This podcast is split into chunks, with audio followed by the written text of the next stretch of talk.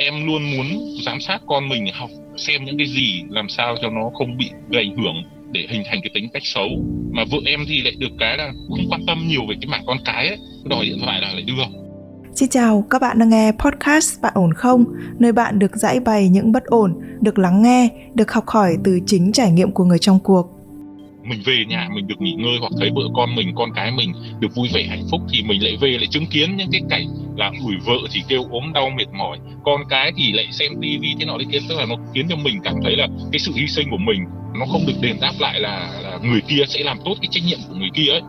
Nên nhiều khi em cảm thấy rằng là không biết là do mình sai hay là vợ sai hay như nào, mình cũng cần tôn trọng cái riêng tư của vợ hay không. Hy vọng những câu chuyện mà mỗi một nhân vật trong podcast Bạn ổn không đã trải qua cũng chính là những thứ mà bạn cần ở đâu đó trong một vài giai đoạn hay là một vài khoảnh khắc của cuộc đời.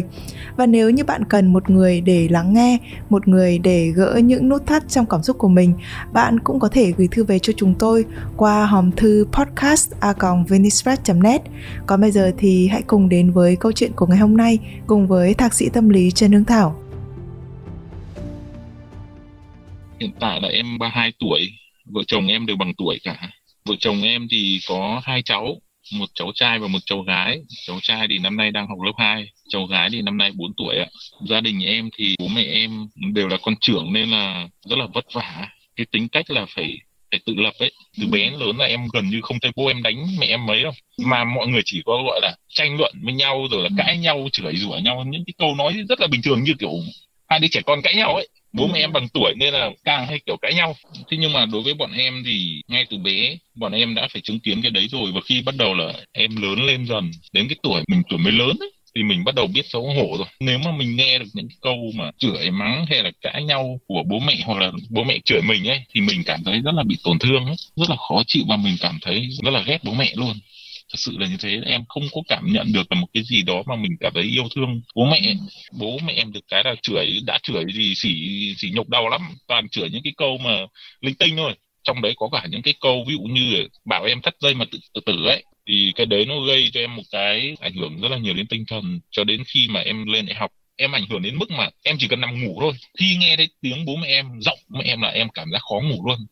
Em vẫn cảm giác có cái gì đó mình cảm thấy lo lắng trong người ấy. Khi mà em lên đại học nhá, nhiều khi em hay gặp ác mộng lắm, hay mơ gặp cái cảnh mình cãi nhau với bố, rồi là hai bố con đánh nhau, kiểu mơ cái cảnh mà hai bố con đánh nhau rồi là bỏ đi ấy, bỏ chạy ấy. Mà đến nỗi mà khi em lấy vợ em vẫn mê ngủ đấy nhá. Mãi cho đến Tết vừa rồi nhá, khi mà có một cái chuyện bức xúc quá, em dồn nén nên em mới kể, em nói ra hết luôn là em đã phải trải qua những cái này. Thì lúc ấy bố mẹ em mới hiểu, bắt đầu là mọi người hiểu rồi thì mới thay đổi dần thì bây giờ em cũng đỡ hơn. Ít khi em bây giờ gần như là em không mê ngủ đến cảnh ác mộng, nhưng mà cứ khi nào mà em có trục trặc với bố em ấy, chỉ cần có một cái gì đó không vui thôi là kiểu gì em cũng dễ mê ngủ đến cái cảnh đấy lắm. Thì khi mà bắt đầu hai vợ chồng chuyển về ở chung cư thì lúc bấy giờ cái suy nghĩ của em nó cũng bắt đầu khác về bố mẹ hơn. Thứ nhất là khi mà mình bắt đầu có một chút thành quả nào đấy thì mình trân trọng những cái mà bố mẹ đã hy sinh vất vả cho mình, kiểu là nếu mà không có bố mẹ thì có khi bây giờ mình cũng chưa được ăn học, chưa được đi ra ngoài này, chưa thể có nhà cửa chẳng hạn đấy. Bắt đầu em thay đổi cái suy nghĩ của em hơn. Còn trước kia thì em như kiểu là muốn bố mẹ phải thay đổi. Dần thì càng ngày thì em càng thấy là có khi là mình phải thay đổi mình. Thì ok thì em cảm thấy là nó cũng khá là ổn rồi. Nhưng mà về sâu bên trong thì em vẫn thấy nó có một cái gì đó nó tự sinh ra khi mà mình gặp những cái chuyện buồn ấy, hoặc là những cái ác mộng ấy, thì em không biết là làm nào xử lý được này. Em vẫn quan niệm là mình sống không phải là chỉ cho bản thân mình mà còn cho các con cơ, bởi vì em đã bị thiếu thốn tình cảm từ gia đình, mà vợ em cũng thế nên là em, cái tâm hồn của em nhiều khi rất là lãng mạn ấy. Em tổ chức rất nhiều cái món quà, những cái chương trình kỷ niệm hay là những cái gì đó bất ngờ cho vợ em. Con cái em nó cảm thấy rất là vui vẻ về những cái điều đấy, rất là hạnh phúc về điều đấy.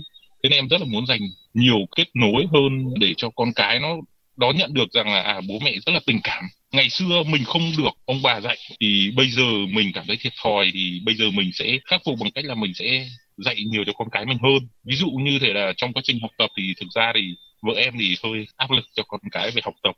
Nhưng mà em thì nhiều khi em thấy là cái kiến thức học ở trên trường nó chưa đủ. Thế nên là nhiều khi em thích dạy con em, ví dụ bây giờ nó mới học lớp 2 thôi. Em dạy cho bé về kiến thức về địa lý, về lịch sử, tự tìm hiểu về các kiến thức về kỹ năng sống. Mặc dù là cùng là xem YouTube ấy, thế nhưng mà em luôn muốn giám sát con mình học xem những cái gì, làm sao cho nó không bị gây ảnh hưởng để hình thành cái tính cách xấu. Mà vợ em thì lại được cái là không quan tâm nhiều về cái mảng con cái ấy. Nhiều khi con cái là nó đòi điện thoại là lại đưa, hay là mở tivi xem là cũng đưa, hoặc là nó xem nhiều cái gì mà vợ em cũng không để ý. Em thì nhiều khi công việc thì cũng bận nên là em cũng không dành được nhiều thời gian cho con. Và khi em thấy con cái nó như thế thì em cảm giác cũng khó chịu. Bởi vì sao? Bởi vì thứ nhất là nó cảm giác như thế là mình là một người chồng, mình phải biết cái nhiệm vụ của mình là gì, quan trọng của mình là cái gì, mà nhiệm vụ của vợ là cái gì. Mỗi người nó có một cái ưu điểm hay cái điểm mạnh, điểm yếu. Tại sao cái công việc chăm sóc gia đình, con cái như này vợ em lại không dành nhiều thời gian cho nó? Nên nhiều khi em cũng cảm thấy rất là buồn. Rồi là trong quá trình chăm con thế thôi. Em thì nhiều khi em nhìn thấy những cái mối nguy hiểm, nhưng vợ em thì rất là thờ ơ, em không hiểu sao. Thế nên nhiều khi nó xảy ra những con nguy hiểm cho con cái mà vợ em cũng không biết, hoặc là nó xảy ra rồi thì cũng không rút được kinh nghiệm ấy. Mặc dù có thể là em không dành nhiều thời gian hàng ngày như vợ em hiện tại, thế nhưng mà em luôn luôn lo xa ấy, và em có xu hướng, chiều hướng là mình sẽ là bạn bè với con cái mình khi mà nó lớn lên, nó trưởng thành. Cái thời kỳ ví dụ như mình ngày xưa chẳng hạn, mình tuổi dậy thì nó có thể tâm sự mình một cách rất là thoải mái, nó có những cái quyết định và mình ở đằng sau mình ủng hộ, dù có thể là đúng có thể sai. Em cũng muốn hướng là sau này nó gắn kết với mình và nó cũng có xu hướng là ở gần gũi mình, chứ không muốn là con cái mình sẽ phải đi làm xa. Thế nên em, để mà mình không rơi vào cái trường hợp sau này như thế ấy, thì em rất là muốn là mình thay đổi bản thân mình này, vợ cũng phải thay đổi nữa, để làm sao lúc nào mình cũng phải kịp được cái xu hướng của thời đại này để phù hợp với lớp trẻ ấy. Thế nhưng vợ em thì cảm giác là vợ em có sức ỉ quá lớn. Tại vì em đã nhìn được thấy những cái sai lầm từ cái việc không tốt và không tình cảm với mọi người, cho nên là em đã tự mình hình thành được cái bản tính tốt và tình cảm với mọi người. Thế nhưng mà ở đây ấy, sau khi mà trải qua rất nhiều những cái sự việc ở trong cuộc đời như vậy, và bản thân của mình hồi đầu tiên mình lại hơi khép kín một chút, cho nên là em bị rơi vào tình trạng là đề cao cái chủ nghĩa hoàn hảo của tất cả mọi thứ. Trong gia đình của những người bình thường cũng như vậy, mọi người thường không nhìn ra cái lỗi của mình và lúc nào cũng bắt lỗi người khác. Thì nếu như bản thân mình nhìn lại và mình rơi vào trong cái hoàn cảnh như thế, thì mình luôn luôn cảm thấy là mình là một người rất cố gắng, mình luôn luôn cảm thấy là mình muốn những điều tốt đẹp đến cho người khác. Nhưng thực sự điều tốt đẹp đấy có phải là điều người ta mong muốn không? Đúng đấy chị ạ. Em cũng thấy rằng là mình cũng có một cái suy nghĩ nó cũng hơi sai lầm. Tuy nhiên thì em thấy rằng là bây giờ đã sống trong một tập thể, mình không thể nào để cái chủ nghĩa cá nhân hay cái tự do của mình nó gây ảnh hưởng đến cả một cái tập thể. Trong một gia đình thì em muốn hướng nhiều nhất là cho con cái mình sau này. Em lấy nhau từ năm 2013, thực ra thì cũng có thay đổi đấy, nhưng mà em cảm thấy rằng là vợ em bình thường đã chậm chạp rồi, làm việc gì nó cũng chậm chạp. Nhưng mà ok, có thể làm chậm chạp nhưng mà nó phải tỉ mỉ, nó phải kỹ càng một tí thì cũng không sao cả.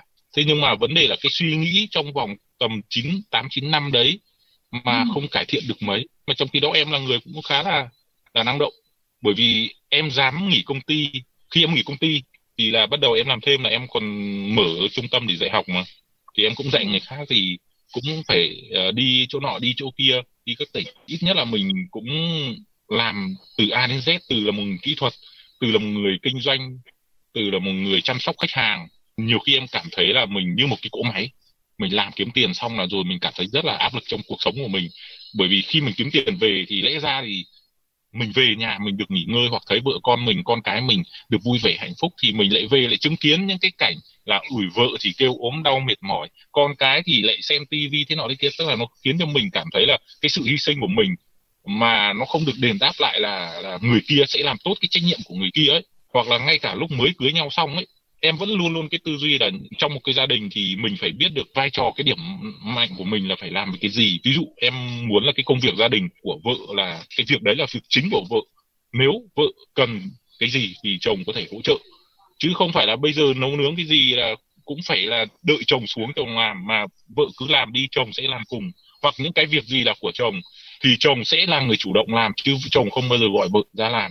Thế nên là cái tư duy của vợ em nhiều khi lúc mới cưới nhau xong đó là cái gì cũng công bằng, nấu nướng cũng nấu nướng cùng, giặt quần áo cũng giặt cùng, cái gì nó cũng làm cùng. Thế nhưng mà khi đấy thì em có mục tiêu riêng của em là bấy giờ ngoài cái thời gian ở công ty, về nhà tối là em chỉ có thực hiện cái mục tiêu của em là em ngồi trên máy em làm việc.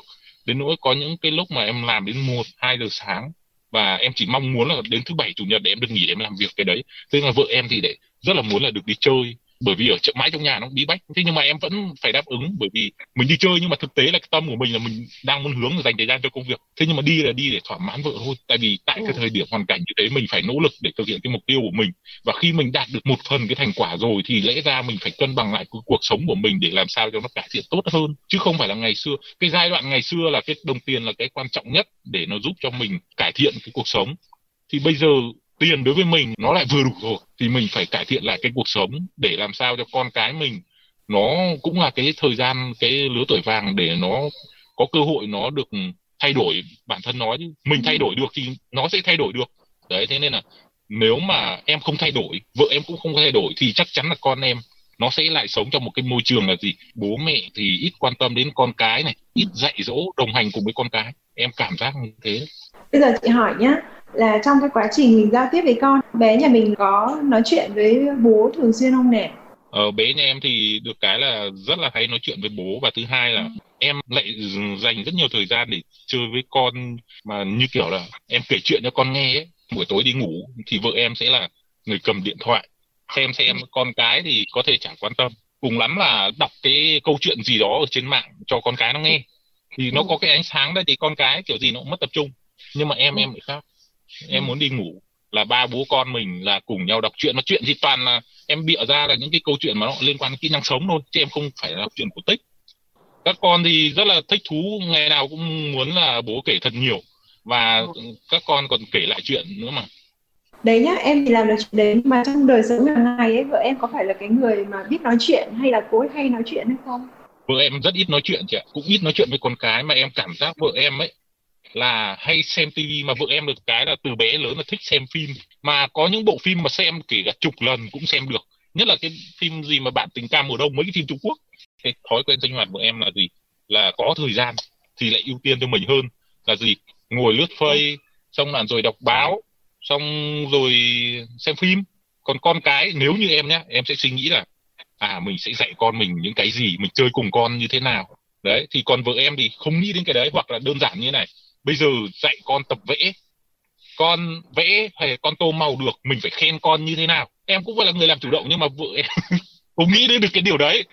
Nhưng mà chả lẽ em lúc nào em cũng phải nghĩ đến, em cũng phải dành thời gian như thế. Bởi vì sao? Bởi vì em còn đang rất là dành thời gian để tập trung cho cái mục tiêu của mình. Nhiều khi em dành cái thời gian mục tiêu cho của em thực hiện ấy, em chỉ muốn là mình dành trọn vẹn thời gian cho nó thôi, chứ mình không muốn bị phân tâm ấy. Thế nhưng mà vợ em thì rõ ràng thời gian thì có ở nhà, mà tại sao lại không cân bằng được cái đấy để mà dành cho thời gian cho gia đình, cho con cái. Thế nên nhiều khi em cảm thấy rằng là không biết là do mình sai hay là vợ sai hay như nào, mình có cần tôn trọng cái riêng tư của vợ hay không. Em thấy rằng là mình rất là yêu trẻ con, mặc dù là em cũng không chịu được cái tiếng mà trẻ con nó khóc đâu. Do là như thế này chị ạ, khi mà con cái khóc hay thế nào ấy, hoặc nó làm sai cái gì đấy thì mọi người cứ thờ ơ thôi, tức là mọi người không quan tâm để cách giải quyết vấn đề cho trẻ con. Thì em thấy nó khóc dai quá thế nọ thế kia thì em lại phải ra em, nhiều khi mình cũng không kiên nhẫn, là mình cảm thấy khó chịu. Lẽ ra con gặp vấn đề gì thì mẹ hoặc là bà hoặc là gì đấy ra gọi là để xem vấn đề của con là cái gì, giải quyết cùng con như thế nào. Thế nhưng mà em cảm thấy là vợ em không quan tâm nhiều đến cái vấn đề là đồng hành cùng con ấy. Mình là đàn ông mà, mình vừa áp lực là phải lo trụ cột về kiếm tiền cho gia đình này, xong là rồi bây giờ lại phải là người tiên phong để mà cải tạo cả nhà, để mà dạy dỗ con cái. Em thì được cái là em cũng rất là thích cái tính cách của em ở cái chỗ là mình là người đi tiên phong, kết nối. Thế nhưng mà kết nối mà nó không được như ý muốn của em ấy, nhiều khi em lại có cái sự nôn nóng là mọi người không tương tác hay như thế nào, là em cảm thấy nó cũng buồn chán. Ví dụ như thế là kết nối trong Zalo, Facebook của nhóm những người bên nội bên ngoại đấy, em rất là nhiệt tình tham gia, nhưng mà khi mà mình tương tác nhiều mà mọi người lại không tương tác lại ấy, thì nhiều khi mình cảm thấy là bị hụt hẫng ấy. Tức là cảm xúc của em như là em rất là muốn bộc lộ ngay, em không muốn là phải kìm nén để mình trở thành một cái con người không đúng với con người của mình, hoặc là mình thích cái gì thì mình nên nói ra, mình ghét cái gì mình nói ra, chứ vào đấy một cái nhóm mình như thế. Vấn đề là sinh hoạt của mỗi người mỗi khác, thế thì tất nhiên là mình cũng phải tôn trọng cái sinh hoạt của mỗi người, mà làm sao được cái sự hòa hợp ở trong sự khác biệt đấy thì nó mới là giỏi em, chứ không phải là người khác nhà mình thì mới là giỏi. Bởi vì mỗi cá thể, kể cả bản thân của chúng mình cũng vậy, chúng mình cũng mong muốn là tôi đi cùng với cái người này, nhưng mà tôi phải được sống một cách thoải mái, Chứ không phải là tôi cùng với người này nhưng mà phải làm theo tất cả mọi thứ mà họ mong muốn, thì như thế thì tôi khác gì nô lệ đâu. Vâng, đúng. Đấy, cho nên là mặc dù mong muốn của mình rất là đúng nhá, mình không có gì sai cả. Và tất cả những cái phương pháp mà em làm từ nãy đến giờ, như là kể chuyện cho bé này, cái đó là tạo nên cái mối dây gắn kết cha con rất là tốt rồi này. Rồi, nhưng mà cái quan trọng ở đây là mình không hiểu rằng cái điều mà mình làm, cái điều mà mình luôn luôn nghĩ là tốt này, nó có tốt thật cho người kia hay không, hay là đang tạo cho họ một cái áp lực và họ phản kháng lại bằng cách là họ không phản ứng. Bởi vì nếu như họ phản ứng lại thì có thể gây cãi vã, cho nên là họ im lặng để họ chấp nhận tất cả những cái điều mà mình áp đặt lên họ nhưng họ không làm thôi. Vâng. Đấy. Thế thì nhiều khi là cái điều mà em muốn thì nó không phải điều người ta muốn. Và cái thêm cái nữa này là cái phương pháp của họ sẽ khác cái phương pháp của em. Họ cũng cùng với một cái mục đích giống như em đấy, nhưng mà cái phương pháp của hai người là khác nhau. Thế nhưng mà em lại không chấp nhận cái phương pháp đấy của người ta, thì trước tiên là người ta bị quê đã này. Khi mà em đã làm hết tất cả mọi việc rồi ấy, thì cái người ở bên cạnh em ấy, tự động trong đầu họ sẽ nảy ra một cái ý nghĩ là tôi chả phải làm gì cả, tại vì cái người kia có chuyện gì người kia làm hết trơn rồi. Bây giờ em phải nhìn xem là nếu như vợ em làm theo một cách khác thì nó có đạt được cái mục đích giống như là em đã đề ra hay không. Nếu như được ấy, thì mình chấp nhận cho cô ấy làm theo bất kỳ cách nào cũng được. Đừng quá quan sát vào cái quá trình mà cô ấy làm nữa, thì em sẽ thấy đỡ ức chế hơn. Bây giờ những cái thói quen sinh hoạt chung ấy, nếu em không can thiệp, con em sẽ có một cái thói quen xấu giống mẹ là có thể không ngủ trưa, đi ngủ muộn, có thể là xem tivi hoặc là những cái nội dung linh tinh, nhà cửa không biết dọn dẹp ấy, kiểu như thế. Em thì lại được sinh ra trong một cái môi trường mà bố em khắt khe và kỷ luật, bởi vì từ trước giờ là bố mẹ em là kỷ luật, là những việc này là ngày nào phải làm. Thì bây giờ em cũng muốn là con cái mình nó tuổi nhỏ thì nó sẽ làm việc nhỏ, mình sẽ hướng dẫn nó làm dần dần để nó sống, nó ít nhất là nó phải biết là những việc gì là giúp đỡ được bố mẹ, những việc gì nên phải làm. Thì nếu em không can thiệp mà cứ để vợ em tự nhiên ấy, thì chắc chắn là con cái nó sẽ đi theo một cái hướng em nghĩ rằng là vợ em sẽ không nhìn thấy được. Bởi vì có rất nhiều trẻ con xem những YouTube, những nội dung rất là linh tinh, mà em thấy là con em thấy có những thời điểm mà nó xem rất là nhiều chương trình mà nó học những cái linh tinh trong đấy. Em thấy như thế là không được, thì em lại phải cải thiện. Em không thể nào mà lúc nào cũng là người phải đi chủ động về vấn đề đấy được. Thế nên là khi mà từ lúc cưới nhau cho đến tận bây giờ, chứ phải không chị nhé, từ lúc có con đến bây giờ, là từ năm 2014 đến bây giờ, em vẫn cảm thấy là vợ em đang không dành chú trọng nhiều về con. Bởi vì vợ em, có thể là vợ em không yêu thương trẻ con cho lắm, tức là không thực sự là thích thú trẻ con. Trừ con mình thì tất nhiên nó vẫn yêu, nhưng mà ở một cái chừng mực nào đó thôi. Còn đối với em nha, khi mà vợ em mang bầu, đứa thứ nhất là em đã học về thai giáo rồi, em đã đồng hành cùng vợ, cho con nghe nhạc, đọc kể chuyện, soi đèn. Khi để ra em cũng áp dụng cái phương pháp Glenn Doman ấy, là cũng kích thích thị giác đủ kiểu luôn. Đứa nào em cũng ấy, nhưng mà đứa đầu tiên là em, lúc ấy em có nhiều thời gian em dành nhiều hơn. Đứa thứ nhất của em là nó giao tiếp rất là tốt, nó rất là tự nhiên, tự tin để nói chuyện, nó kết nối được cả người lớn tuổi, người nhỏ tuổi, nó đều nói chuyện được hết. Biểu hiện của mọi người như thế nào và nó cũng sẽ kết nối được, và nó cũng có khả năng hòa giải được. Thì em thấy rằng đứa đầu tiên thì em rất là ưng ý. Nhưng đứa thứ hai là khi có bà ngoại lên thì môi trường nó đã khác rồi, lúc bấy em không nhiều thời gian dạy. Thế thì em thấy rằng là từ lúc có con thì cảm giác như thế là vợ mình không thực sự là chủ động trong cái vấn đề làm thế nào để tốt nhất cho con. Không phải tốt ở đây là cứ phải áp đặt con phải học cái nọ cái kia, mà là tốt ở đây là mình tạo cho con một cái môi trường nó lành mạnh để cho con nó có thể có những cái mà nó sáng tạo, nó tự quyết định. Hoặc như em kể một cái câu chuyện là gì, là chơi với con thôi, nhưng mà vợ em không chơi. Nhưng mà nếu mà em chơi chẳng hạn, cùng là câu chuyện, khi mà con vẽ thì em sẽ muốn là mọi người kết hợp vào cùng nhau vẽ, hoàn thành một bức tranh.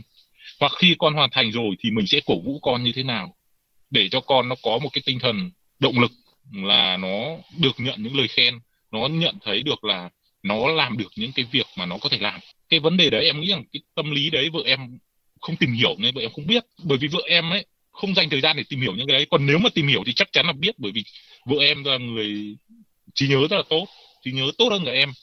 Thế nhưng mà cái khả năng giao tiếp, cái mối quan tâm của vợ em nó lại không rơi vào cái đấy. Chả lẽ em mà bỏ thì gia đình nó cũng bình thường thôi, nhưng mà em kỳ vọng hơn là gia đình nó sẽ tình cảm. Đúng là chúng mình không thể nào mà bỏ thí con ở đấy để con lớn lên hoang dại như cây cỏ. Thế nhưng mà chị muốn nói với em một cái điều như thế này. Không có đứa trẻ nào cảm nhận được tình cảm hay là lớn lên một cách lành mạnh nếu như nó chịu đựng áp lực và những sự đòi hỏi ngoài khả năng của nó. Tức là em luôn luôn có một cái tinh thần là lạc quan với con cái hơn, tức là muốn là con mình có suy nghĩ tích cực, chứ không phải là đánh giá vào kết quả là con kém hay nào, mà mình vẫn luôn có những cái lời động viên con chỉ cần cố gắng thế nọ thế kia, chứ không em không muốn gây áp lực cho con cái, bởi vì em không quan trọng cái kết quả học tập. Bởi vì sao? Bởi vì chính bản thân vợ em cũng như em ấy, dù kết quả học tập có cao đi chăng nữa nhưng mà bước ra ngoài xã hội, cái kỹ năng sống, cái kỹ năng mềm nó mới quan trọng. Thế nên là em không đánh giá nặng vào cái vấn đề là về kết quả học tập, về điểm thi, mà quan trọng là con cái nó được giao tiếp ứng xử bên ngoài như thế nào, nó được học hỏi những kiến thức mới lạ như thế nào, nó có tinh thần sáng tạo không. Dù là người lớn hay trẻ con thì nó cũng đều biết, kỹ năng sống của nó cũng biết. Chỉ có vấn đề là làm sao để vợ chồng có thể hòa hợp trong cái vấn đề chủ động, gọi là cùng nhau chủ động ấy. Tại vì khi em thấy vợ em chủ động, em sẽ là người để cho vợ em làm. Nhưng mà khi em không thấy ai chủ động thì em sẽ bực tức kiểu như thế đấy. Nhưng mà vấn đề trước đó là em đã gây ra hàng loạt những cái dấu ấn về cái việc là nếu như người ta làm thì người ta sẽ sai. Và khi mà em gây ra dấu ấn như vậy thì không ai muốn làm. Chị nói thiệt, cái này chị phải nói thật với em, về thiên tính của người phụ nữ nhá, là nói nhiều. Người phụ nữ có thể nói nhiều hơn đàn ông khoảng 30.000 từ một ngày, tức là cực kỳ nhiều, mà vợ em lại còn không nói gì nữa, thì chứng tỏ là cái mức độ chán nản của cô nó lên cao vô cùng rồi. Một khi người ta không nói gì là do người ta quá chán. Và em muốn nói gì, em muốn làm gì, tự làm đi. Tức là bản thân của em có rất nhiều những cái tốt, em đang làm rất tốt.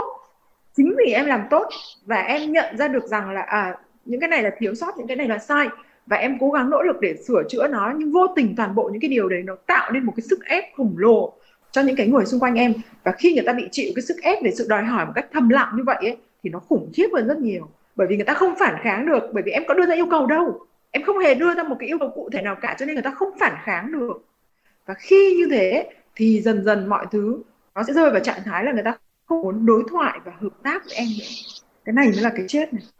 Ở đây nhá, có những người họ ra trở ra mặt luôn, là ép là đứng là đứng này, ngồi là ngồi này. Thế nhưng mà có những cái mà nó thầm lặng hơn, đấy là tôi đưa ra yêu cầu, hoặc là tôi chỉ cần nhìn thôi, làm không được cái tôi nhìn, tôi thấy khó chịu. Điều này tưởng là tốt với mình và mình nghĩ là tốt cho người ta, nhưng thật ra lại không tốt tí nào. Nó là vấn đề về mặt tư tưởng của mình đó em. Cho nên là mọi thứ nó đều có cái tương đối của nó thôi, không phải là cái gì cũng sẽ hoàn hảo 100% được.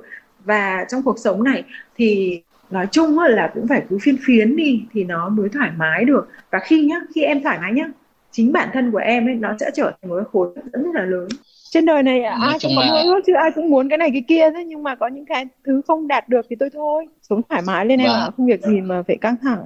Không, em không căng thẳng đâu chị, em cũng có mục tiêu của em mà, em có những cái em làm, việc riêng của em làm. Đây là chả qua em chia sẻ thế để mà nó giải bày bớt được cái phần nào cái nỗi khổ của mình ấy.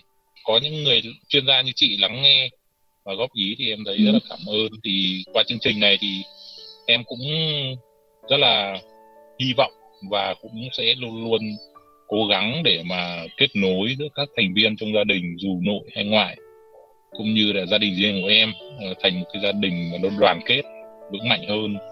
Em cảm ơn chị nha. Nói chung là cuộc nói chuyện hôm nay cũng phải mất mấy tiếng, thì rất là cảm ơn chị đã kiên nhẫn. Vâng, quý vị thân mến, sự kỳ vọng, quan tâm và nhiệt thành đôi khi khiến chúng ta bị lạc lõng giữa một thế giới mà chúng ta quan tâm. Bởi vì không phải ai cũng cảm nhận được nó, không phải ai cũng tiếp nhận được nó như một thứ khiến cho họ hạnh phúc. Mình nghĩ cuối cùng thì sự hài hòa nhiều khi cần sự tiết chế, hạ cái tôi của mình xuống. Khi đó thì cuộc sống của tất cả mới có thể dễ thở hơn.